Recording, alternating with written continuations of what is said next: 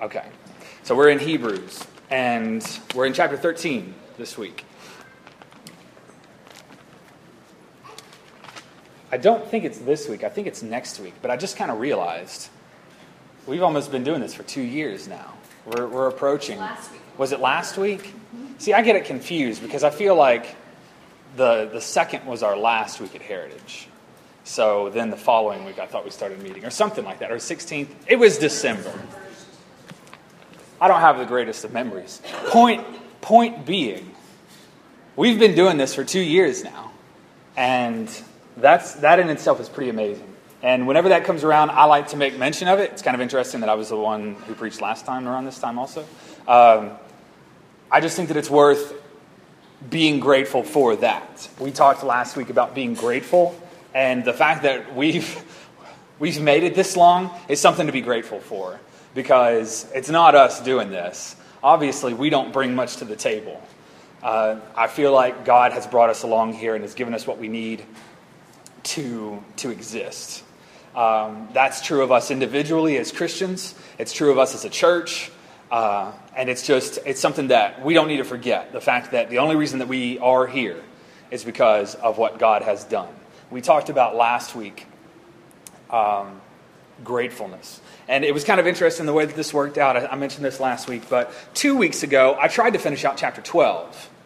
And, and I just unintentionally just neglected verses 28 and 29 in chapter 12. So last week, I pretty much just spent time in verses 28 and 29 in chapter 12.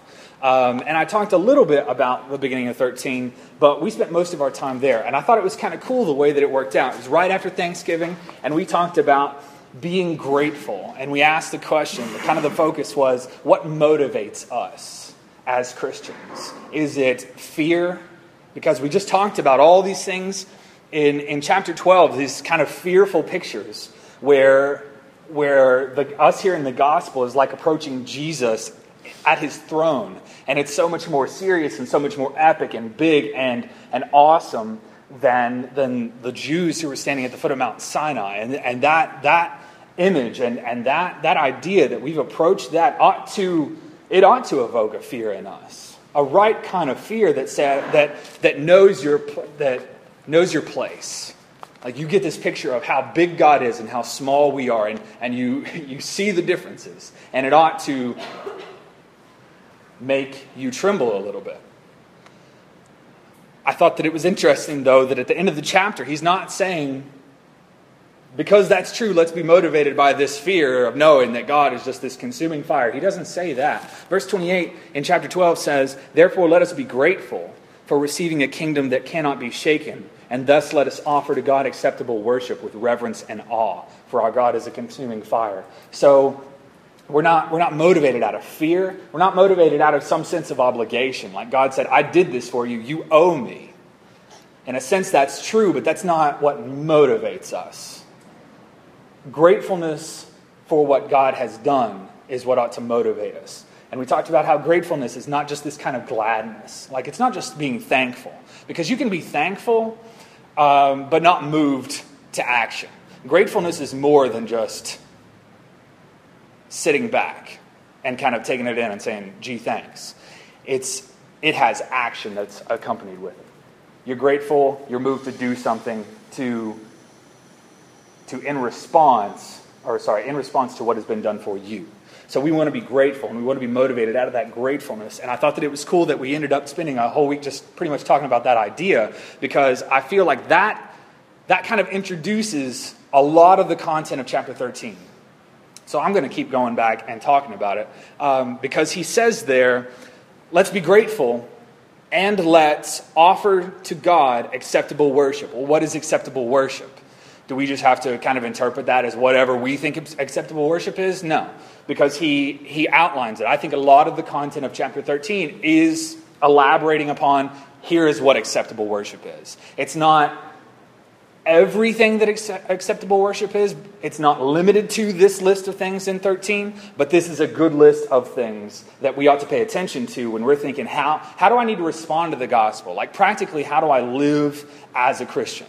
Well, 13 gets into a lot of that. What, what your life needs to look like if you have been moved by this gospel. If the fruit of the Spirit is in you, it's going to produce fruit.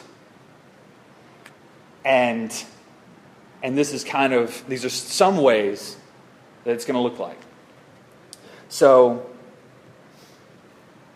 it's kind of, it's an interesting list to have to talk about because, because it, it covers a, a broad spe- spectrum of things. So this might not be like a totally focused sermon where there's like, oh, everything, uh, everything connects, except that all of these different kinds of actions are motivated by gratefulness.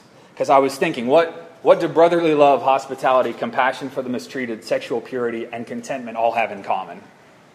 The only thing I could really think of is like, well, they're mentioned in these verses. Uh, they're talked about in 1 through 6, which we're going to read. So let's look in Hebrews 13. We'll go verses 1 through 6. Let brotherly love continue. Do not neglect to show hospitality to strangers, for thereby some have entertained angels unawares. Remember those who are in prison as though in prison with them, and those who are mistreated, since you also are in the body. Let marriage be held in honor among all, and let the marriage bed be undefiled, for God will judge the sexually immoral and adulterous. Keep your life free from love of money, and be content with what you have, for he has said, I will never leave you nor forsake you. So we can confidently say, The Lord is my helper. I will not fear. What can man do to me? So, one thing that did kind of stick out to me with regard to just reading these things is how against our culture that the, this particular list of things is. And, and I guess you could say that that's probably true of, you know, people who are filled with the Spirit and any culture that's not in heaven, essentially. You could say that of anybody. But this seems to specifically speak out about our kind of culture. And, and we need to realize that the gospel ought to motivate us to do things that are unnatural. These things that, that we're being told to do are supernatural. They're things that only the Holy Spirit could produce in us. Because when we look around the world, this is not what we see. Let's just go through this list and kind of discuss what each one of these means because they all look a little different. Let brotherly love continue. That idea, continue, is, is kind of like the word abide. Let it, let it be a presence in you that, that doesn't go away. Let it be just an, an element of who you are. Like as you're living your life, this is, this is an attitude that is in you. You have love for, specifically, I think that he's talking about the church when he says brotherly love. We've talked a couple of different times in Hebrews about how we are the sons of God. We have been adopted as sons of God, and Christ calls us brothers and sisters. So we're like one big family, which is an awesome idea. And he's saying that if if the Spirit of Christ is in you, then, then this kind of abiding love for one another is going to exist in you. Now, this is interesting because we've talked about the relational aspect of being inside of churches a couple of times inside of Hebrews. A lot of it has just been related to encouragement. Like, make sure that you are going out of your way to meet together with one another, to encourage one another, to do good works so that your faith will endure. That's been kind of the flavor of, of a lot of the, the we and us kind of commands has been let's act as the church and come together and make sure that we are staying strong in the faith. This definitely ha- I mean you, you can kind of read those back into this, but this kind of has its own tone. There's not a so that here. It's not do this so that you endure. It's just a really simple sentence on its own. Let brotherly love continue. In other words, from out of, out of a response to the gospel, if your faith is enduring, if you are in Christ, then this kind of attitude is something that is never going to leave you. You are going to have a love for the church. You are going to want to be around the church. You're going to want to encourage one another. You're going to want to help one another and, and love each other. like a genuine kind of love for one another that doesn't, it's not against our nature to, to love other people, or uh, it's not, it's not in our nature to love other people. We're just selfish by nature. And, and, and love costs us something. Unity inside of this church, or inside of any church, we've talked about this before, is something that doesn't just happen. It's something that has to be fought for. And, and it hurts. There's friction that happens when people get together and, and opinions get expressed and personalities clash and all these different things. It doesn't just happen, it's something that is, is the spirit inside of us bringing us together to accomplish these things. Jesus, in the high priestly prayer in John 17, prayed that the disciples, in other words, like the church, would be one as he and the Father are one. So you've got this sign, and that is huge. It's, it's difficult for us to comprehend the weight of that. That kind of idea that we are one, that we've been brought together in Christ, and we ought to love one another is, is difficult. It's impossible unless we have the Holy Spirit working in us. But if we do, it ought to be something that just overflows from us. We ought to love one another. He says, Do not neglect to show hospitality to strangers. So, I, am kind of 50 50 on whether you could argue that this is still the church or not. I feel like it ought to apply to everybody, right? Because even Israel, way back when, God told them, you need to, you need to be hospitable. You need to bring in the sojourner, the stranger. You need to take care of them and, and go out of your way to, to meet their needs. And I think that that's definitely there. I think that there's also this aspect of still within the body, you need to be hospitable to one another. And as I was kind of looking into that, that concept of hospitality within, um, within the Bible, it's not just that you have your friends over on a regular basis. Now, if you're the kind of person that doesn't want to do anything, then maybe that's a first step. Like you're going to, okay, you're going to start inviting people into your life and you're going to allow them to speak into your life and you're going to speak into their life. And that, for a lot of people, is a big step. But it's not just hanging out with the people that you grow to like, it's also reaching out to the people who you have no idea who they are. The word uh, that we translate as hospitality, that literally means love for strangers. So people who you don't know, maybe people that you're going to have a hard time trusting.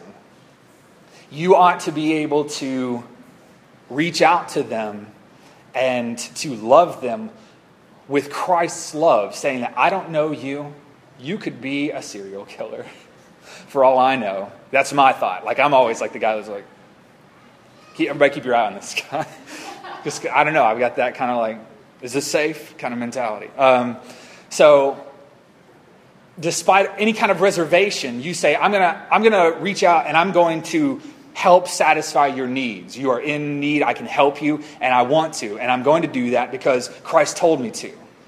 That's I mentioned this last week because we kind of we briefly went over these last week. That's that's difficult. That's something that we've had to get used to, especially here. But a big part of the reason for why we're down here, why we have moved into this neighborhood, is to try to live out this sort of thing. We want to be hospitable to the people who we have no idea who they are. We've got people walking downtown through here, and, and we want to say, listen, we, we have something for you. We can meet your needs.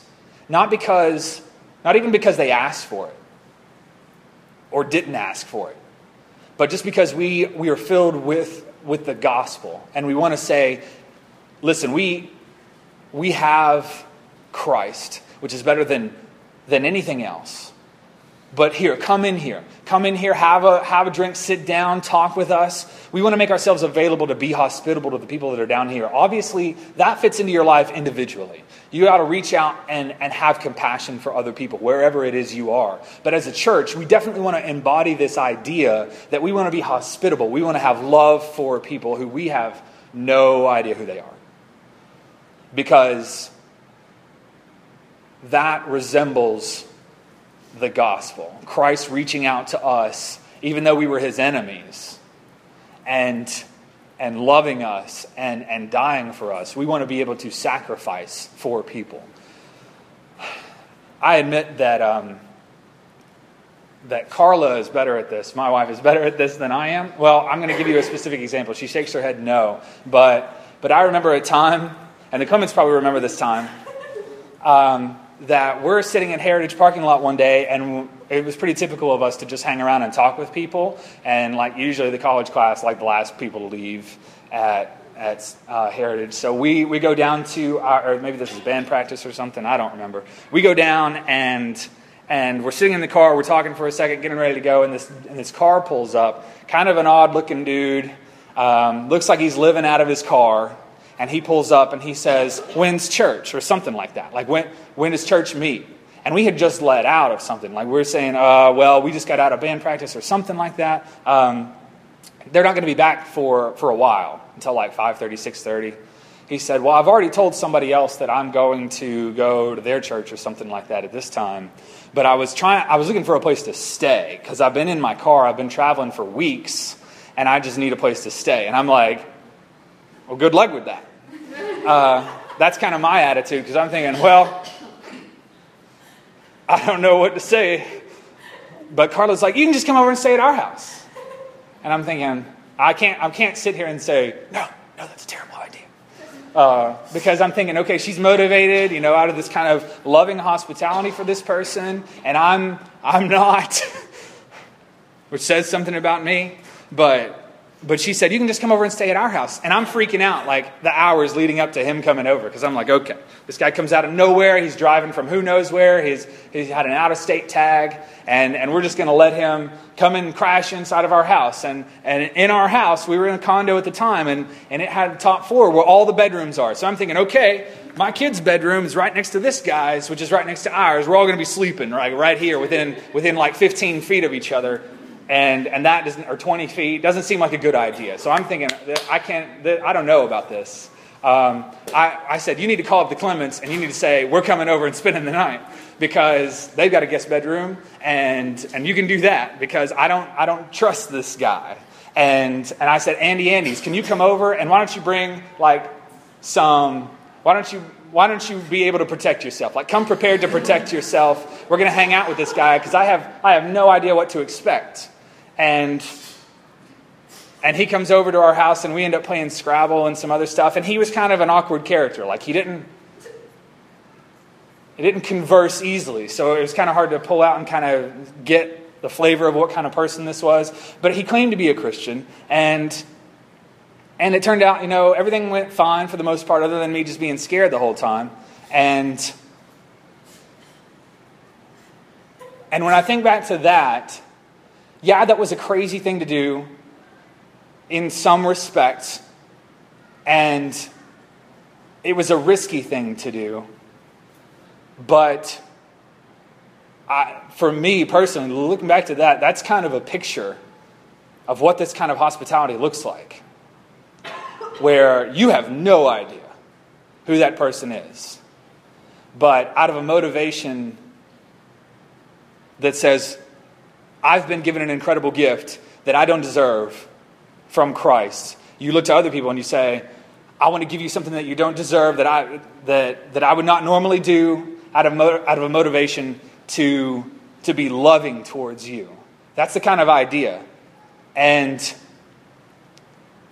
it's interesting that we think that the gospel calls us to take risks outside of our home, but not like with with everything that we have, everything that we are, like including coming into your personal, secure space, what you think is your personal, secure space. It's like, okay, I'm going to I'm going to do all that out here. It's safe for me, relatively safe for me to go downtown into CRC because because it's not my house. So like worst case scenario, I could just run back to base and and be safe there. But what if you're called to, like, what if you come down here and there's a guy who, who needs help? Are you going to be willing to offer up your personal space? It's a risk, and I'm not going to say that it's not. But so is being a missionary to people that are hostile to the gospel. And so is having a conversation with somebody that you know hates the, the Bible and the concept of the, of the Bible, um, all of those things involve risk. So, why should hospitality somehow be exempt from that?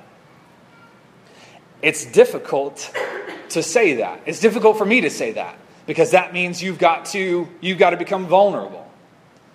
But I don't think let's say worst case scenario you die sharing the gospel because this is the gospel in you working saying I'm going to show Christ's love to this person. Worst case scenario you die.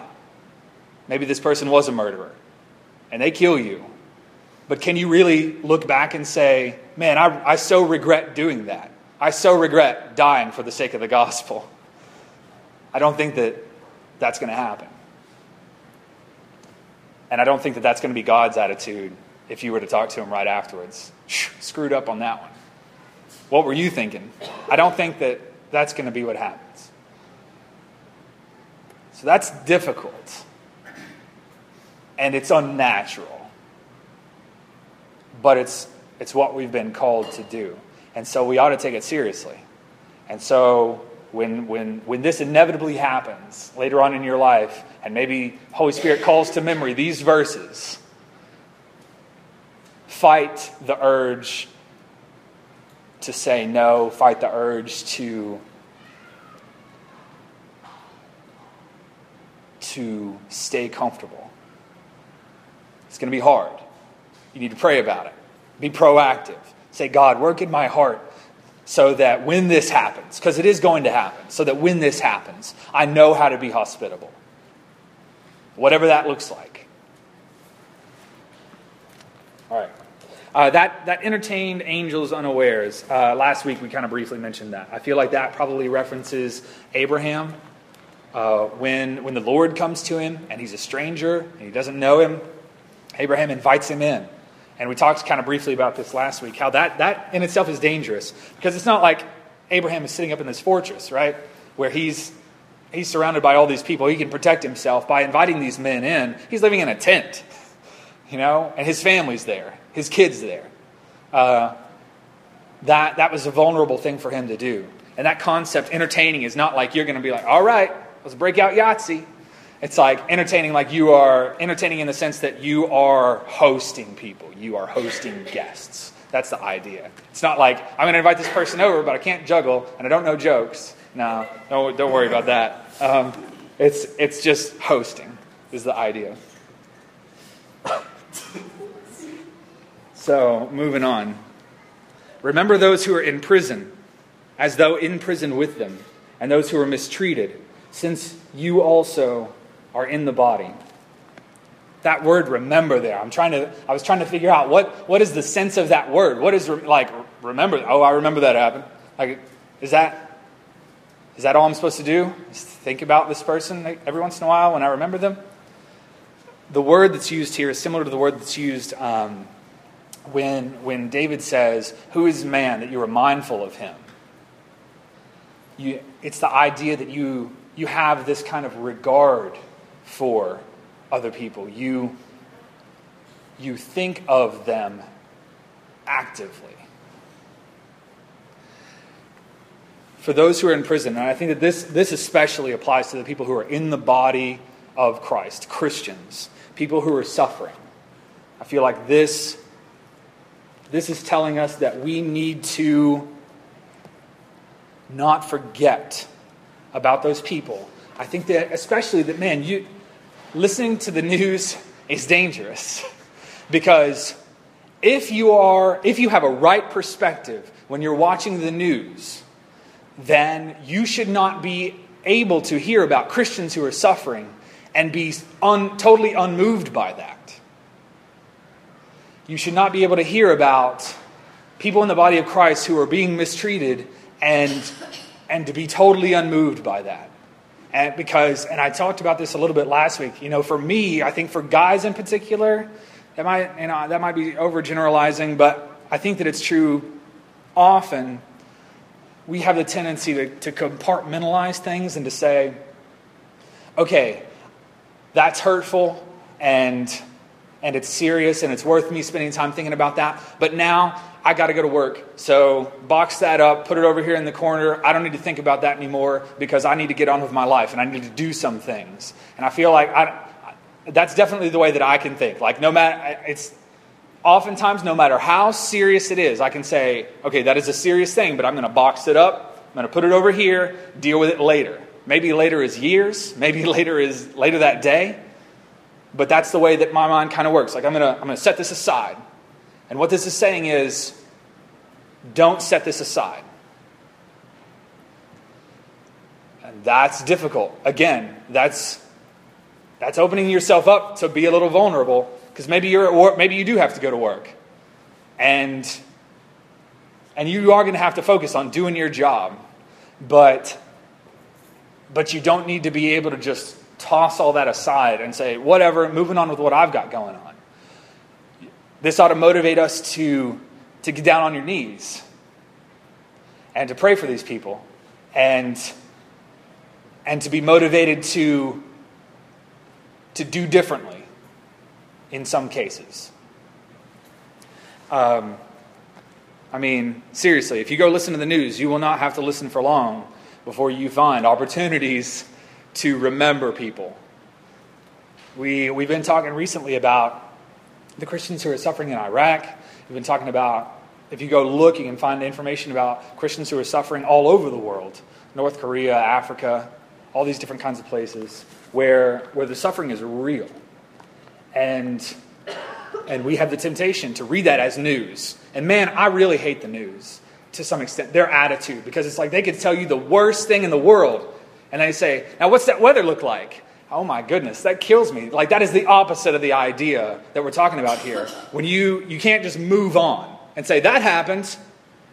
Wonder if it's going to be sunny outside today. Like, oh my goodness. That that is the exact opposite. You don't just move on. You sit for a second and let that be uncomfortable and and let it motivate you to to get down and pray because you, maybe you can't do anything else. In some cases we can do more um, recently. Again, talking about the news, things that have been happening recently um, are all the racial issues that have been popping up in the news within the last couple of weeks, where the, these black men have been killed. And I don't know the status of whether or not they were in the body of Christ or not. Uh, I know that in both cases, they, they were making bad choices uh, I think that that's fact. We know about that. But there has been this kind of outcry. And if you've been paying attention, particularly on Christian blogs, if you've been on Twitter, if you follow a lot of other Christian leaders on Twitter, there has been this outcry from the church that has said African Americans are being mistreated in this country. And it's not something that's being made up, it's not manufactured, it is true. And justice is not happening the way it needs to happen. And that's closer to home, right? Okay? Because that's not this Christian over in Iraq that maybe you can't do anything about. That's not somebody in a different country. That's somebody, that's, that's our church. That is this church. Okay? That is this room. I feel like we ought to be able to be broken by this and to be able to, to be changed if we, if we need to be. We need to show love to people who are mistreated. That's what we're talking about. Remember them. We need to be countercultural because it's been said it's been noted, it's just observed that it is fact that there is a problem with the culture. Well, the only answer for that culture, that cultural problem, is Christ. Because Christ makes us one. We are family in the body of Christ. The church is a family of blood relatives, but not in the same sense of like your dad's or your mom's, like your physical family, but Christ's blood. he is the head of this common ancestry, this giant family, which is made up of people from everywhere, in every kind of life, from every tribe, tongue, nation. Everybody's going to be in heaven. Revelation 5 9, 7 9. Both of those verses talk about how in heaven there is going to be a multitude gathered before Christ, and they're going to be from everywhere, united by one thing Christ. And, and we ought to have that kind of perspective now. This, this artificial division that's being created in culture is, is just that it's fake. It's something that people use to, to hurt one another. People need an excuse to say how much better they are or, or just how different they are and how unique they are, and, and they want to use that as an excuse to hurt people. Christians ought to have the kind of attitude that says that diversity is beautiful because God made all these things different. It's like this. It's like a painting, it's like a tapestry, some sort of creative work of art where you've got all these different elements blending in. And and as Christians, we ought to look at that and say that that is beautiful. And, and every life is worth the same as any other life. We're made in the image of Christ. And so we can do something about this. Uh, there, there have been some guys that I've been listening to. Russell Moore, uh, leader of the Ethics and Religious Liberties Commission, I think, uh, within the Southern Baptist Convention uh, he had a little podcast where he's just talking about, you know, yeah, Christians ought to have this attitude where we are one in the body of Christ and there is no division in the body of Christ because Galatians talks about how, you know, it doesn't matter if you're Jew, Gentile, slave, free, man, woman, whatever. We are all brought together in Christ. That ought to be our attitude. He said, he, he called out the church a little bit and said, listen, we have black churches and we have white churches and they, they maintain those identities. And in some senses, maybe that's just demographic. Like, that's all we have around here. So, how are you going to hold us accountable for this? Um, but in some sense, that, that is this artificial kind of construction that, that has been that has lifted up some sort of worldly difference as opposed to the gospel being preeminent and first and over all these things able to unite us despite all of our differences. I'm not trying to throw anybody under the bus when I say that, but it's, it, it is interesting to think about that idea. Why should the church be divided like that? There's a church right down the road. And we see this kind of division, and it's, it's strange. And I feel like, at the very least, in times like these, we have the ability, we have the ability to reach out and to say, I know that there is hurting going on, and I can't, I can't say I understand it, and I can't say that I can fix it, like on the big scale. But what I can say is, I just want you. You are my brother in Christ. We are family members in Christ, and and I love you. And and what, what the world sees as a dividing issue, I see as, as artificial, as non existent, because Christ brings all of us together. And, and what, what's unique about you, I see as, as beautiful, not a cause for division, not a cause for hatred. It's kind of crazy that our culture is still struggling through this. I mean, this has been a long time. But we, we can have different attitudes. And it's not just going to be this kind of, you know, the world, the world is, is fighting this, and they, they do bring the perspective of, you know, this is not something that we need to be fighting over. A lot of people in the world are going to say that. But the, the word that we have in this issue is, is infinitely more valuable than any kind of optimism that other people have without, apart from the gospel. This is a gospel issue. And, and we can speak the words of the gospel in, in this situation, and we can maintain that kind of perspective in our hearts, and we can, we can change the culture in here and, and don't allow this to be a dividing issue. No matter who it is, you know, we're talking about race issues inside of, inside of this culture, but there are, there are plenty of things that divide. And, and that doesn't have to be us. It should not be us. Okay? We need to be different. We need to be different. And when somebody says, look, we're being mistreated, you don't box that up, set it aside, and say, we'll deal with that later. Here it is. We're going to deal with it right now. We could end there. But there, let's go ahead and do more. We'll come back around. Um, okay, so next thing, verse 4. Let marriage be held in honor among all. Is this a cultural issue?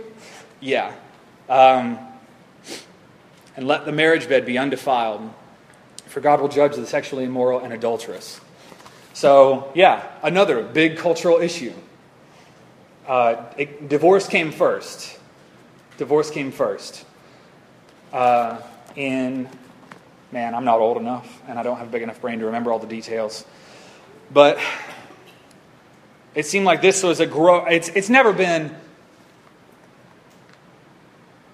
invisible. It's never been totally gone. Again, this is being written 2,000 years ago. So this has always been an issue. But in our culture in particular, this, this has been a growing issue since the 60s or so. Probably even before that, because something had to motivate that, right? So you can always go back. Sin. It's a sin issue. And so it's always been around. But this is particularly acute here in this culture um, that there really is no regard for marriage anymore. I mean, it's the, it's the butt of a joke now. That's, that's the idea. If, it's, if we're talking about marriage, it's about how awful it is, and about how much of a joke it is, and how much it isn't a real thing.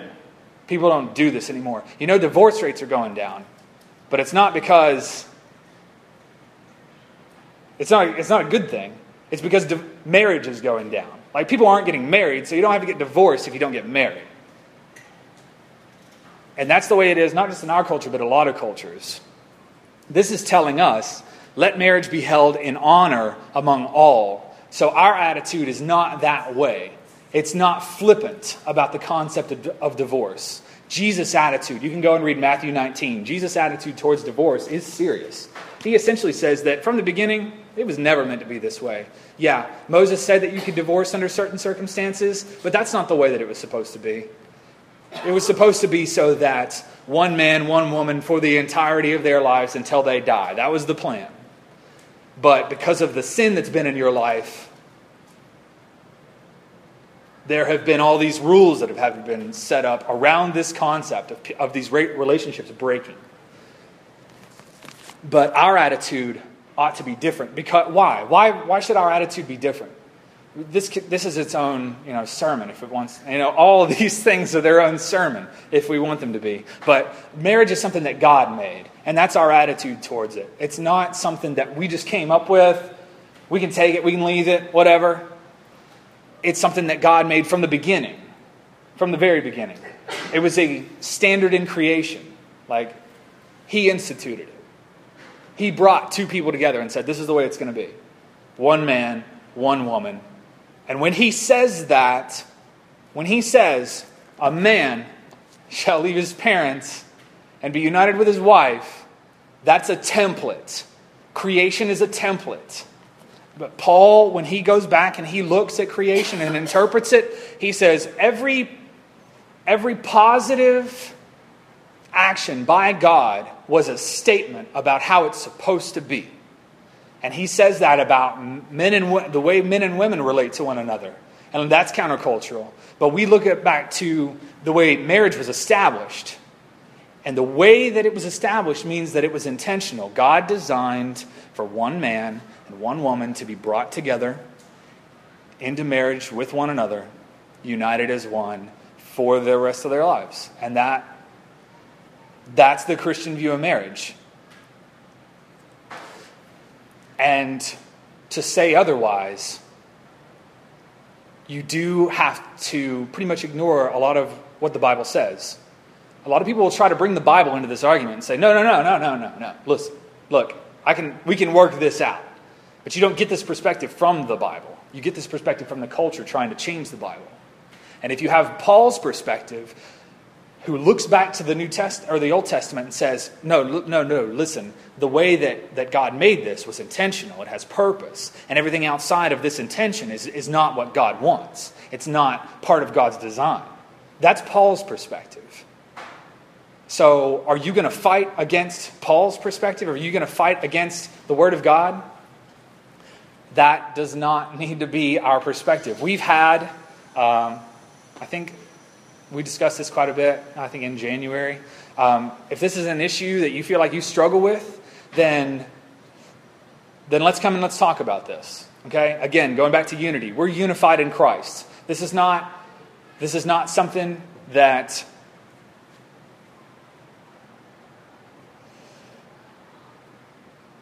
that is a source of hatred. It's, it's something that is just a gospel issue. It's a Bible issue. We want to treat it seriously and we want to deal with it. So, our attitude towards marriage needs to be that we, we honor the concept. Again, another reason God made it, but also, what is it a picture of? Christ and the church, the gospel, right? So it's not, it's not just like a standard kind of for the culture at large, it's also a gospel issue in that it's supposed to be a picture of Christ in the church. So if you're tearing it down, if you're making jokes about it, if you don't care about it, um, then, then do you care about Christ in the church? If, if it's a picture of Christ in the church, then that really says that you don't care about what, it, what it's meant to point to. So this is a, this is a serious thing. And Divorce is a regrettable thing. It happens.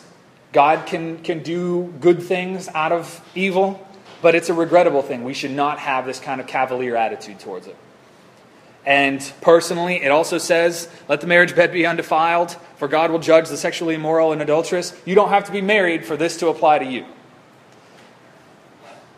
And for, for a lot of us, this, this speaks to us. And it says that lust issue is not something that you can just continue in because sexual desires are related to marriage, they're made for marriage. If you're distorting that, you're not holding marriage in honor. And so, this is behavior worthy of judgment. So, this speaks to us, and this says, don't let that be your attitude towards marriage. And lastly, verse 5 keep your life free from love of money and be content with what you have. For God has said, I will never leave you nor forsake you. So we can confidently say, The Lord is my helper, I will not fear. What can man do to me? God gave us everything that we need in the person of Christ. We can now say that no matter what happens in this world, God has taken care of us. We have an eternal promise that lives and extends beyond anything that's happening here and, and we can bank on that. We can put our hope in that.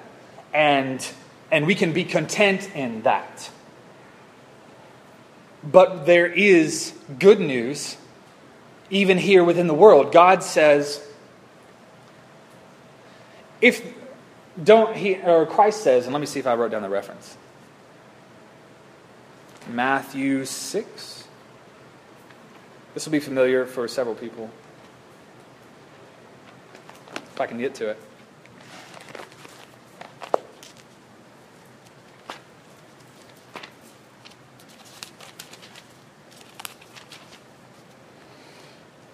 Matthew 6. Uh, I wrote down the wrong chapter. Oh well, it exists. where, where Christ is talking about not being anxious for tomorrow. And he's saying, don't, don't worry about clothes. Don't worry about food. Don't worry about meeting your basic needs because God is going to meet your basic needs. He cares for his creation. Look around. Nobody's out here taking care of birds. Nobody's out here. It is six? Maybe I just wrote down the wrong verse. 25? Somehow I mismatched my verses and my chapters.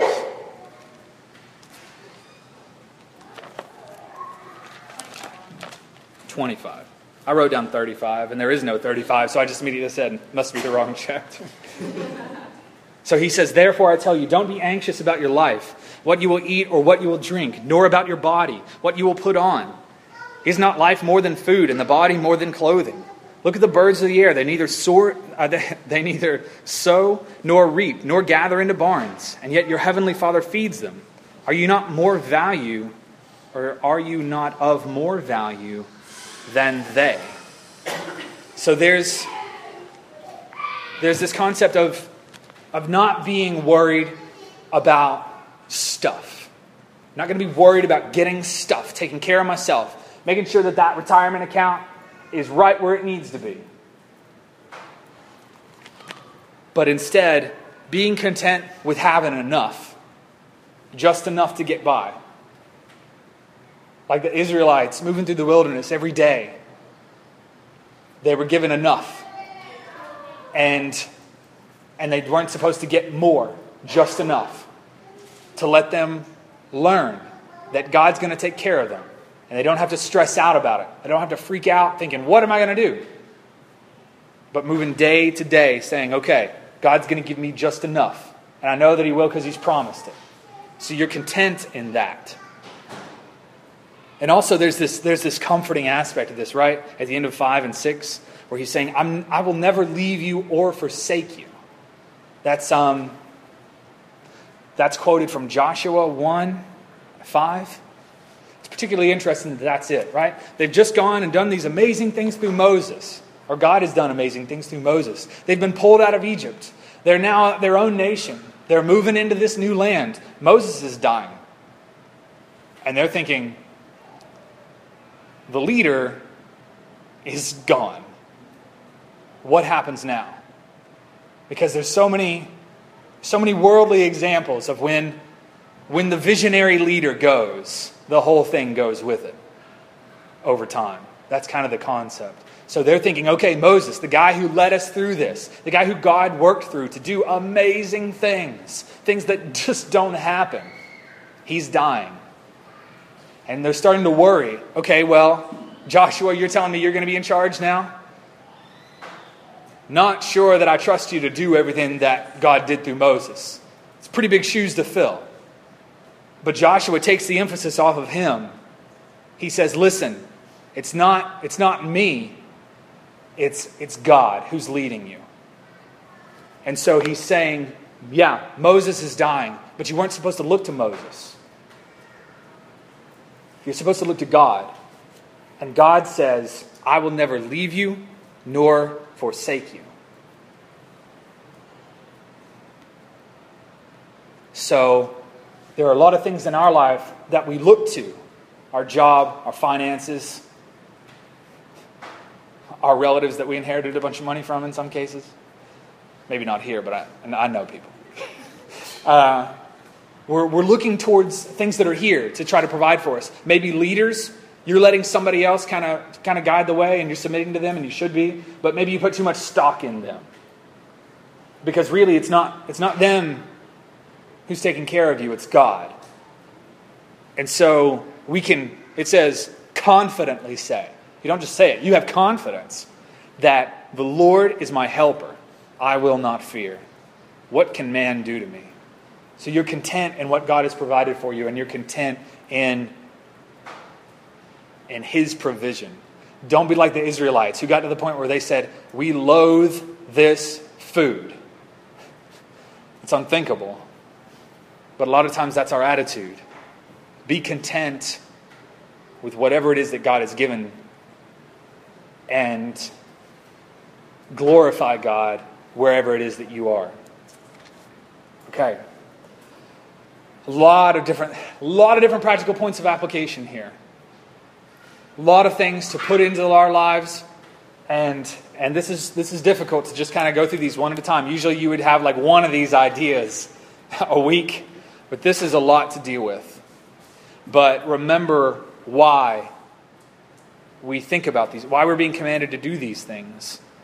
Verse 28, we're grateful. In chapter 12, we're grateful for receiving a kingdom that can't be shaken. And so we offer up acceptable sacrifices. These are acceptable sacrifices. It's not everything that, that, that worship is, it's not everything that a sacrifice is, but it is part of it. And we're called to do it as a church. So, as you think on the gospel, you ought to be changed to have these kinds of attitudes. If you do not have these kinds of attitudes, then first of all, question Is the Spirit working in, me, in my life to produce these kinds of attitudes? If not, pray for it. Pray that the Holy Spirit would give you these kinds of attitudes. And, and learn to be content in Christ. Again, He provides everything that we need in Christ. So, as we sing, sing joyfully. And, and as you think, you know, this time of year, thinking about Christ coming, dying for us, be content in that. Learn to rejoice in that and to be changed by that, to have this kind of attitude, to have the Spirit working in your life. Okay? Let's pray.